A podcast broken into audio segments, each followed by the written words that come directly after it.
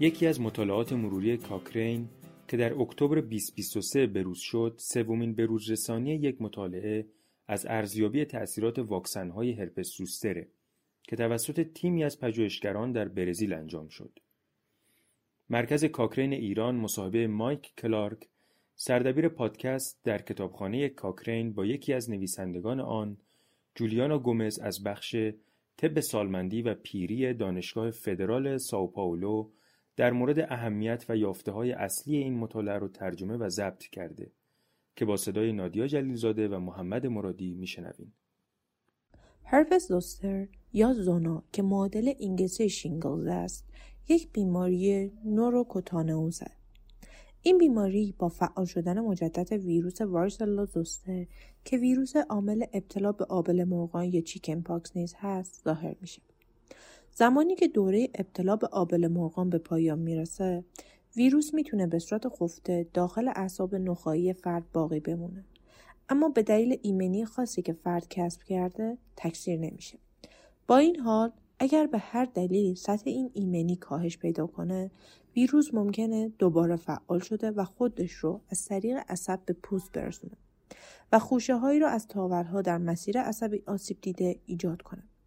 این وضعیت بسیار دردناک به نام هرپس زوستر یا زونا شناخته شده و با نشانه های مانند خارش، بیهستی، سوزش و درد موضعی که می‌تونن پیش از ظاهر شدن زایات پوستی رخ دهند همراهه.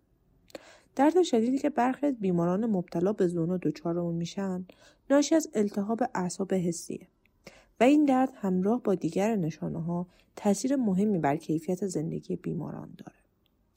با افزایش سن ایمنی خاص فرد نسبت به ویروس وارسلا زوستر معمولا کاهش پیدا می‌کنه و ویروس می‌تونه دوباره شروع به تکثیر کنه. به همین دلیل افراد مسنتر با خطر بالاتری برای ابتلا به زونا روبرو بوده و شیوع آن هم با افزایش سن بیشتر میشه. با این حال واکسن ها می‌تونن از ابتلا به زونا پیشگیری کنند و مرور کاکرین ما برآورد بروز شده ای رو از تاثیرات اونها ارائه میده که یافته های نسخه قبلی رو که در سال 2019 منتشر شدن تایید می‌کنه. در حال حاضر دو نوع واکسن زونا وجود داره. نخستین مورد واکسن زنده ضعیف شده زوستر یا LZV به صورت تک دوزه که حاوی همان ویروس زنده ضعیف شده مورد استفاده در واکسن وارسولا است. اما در هر دوز 14 برابر بیشتر از واحدهای تشکیل دهنده پلاک ویروس ضعیف شده وجود دارد. دیگری واکسن نوترکیب زوستر یا RZV است که حاوی ویروس زنده ضعیف شده نیست بلکه بخش کوچکی از ویروس رو در خود جای داده که نمی‌تونه تکثیر بشه اما می‌تونه ایمنیزایی رو افزایش بده. برنامه توصیه شده برای RZV تزریق دو دوز با فاصله دو ماه از همه. این مرور بروز شده اکنون شامل 26 مطالعه با بیش از 90 هزار فرد سالمند سالم و با میانگین سنی تقریبا 64 ساله. 16 مطالعه LZV و ده مطالعه آرزدوی رو آزمایش کردن. فقط سه مطالعه به ارزیابی بروز تجمعی هرپس زوستر در گروه های دریافت کننده واکسن در مقابل دارونما یا پلاسیبو پرداختند.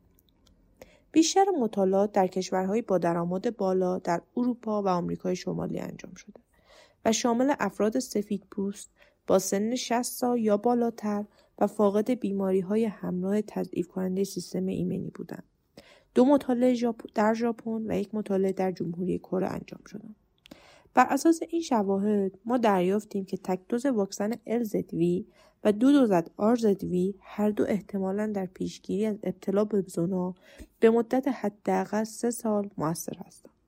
اما تا کنون داده هایی برای توصیه به انجام دوباره واکسیناسیون یا revaccination پس از دریافت برنامه اصلی واکسن وجود ندارد. از نقطه نظر منفی هر دو واکسن عوارض جانبی سیستمی و واکنش در محل تزریق رو از شدت خفیف تا متوسط ایجاد کردند.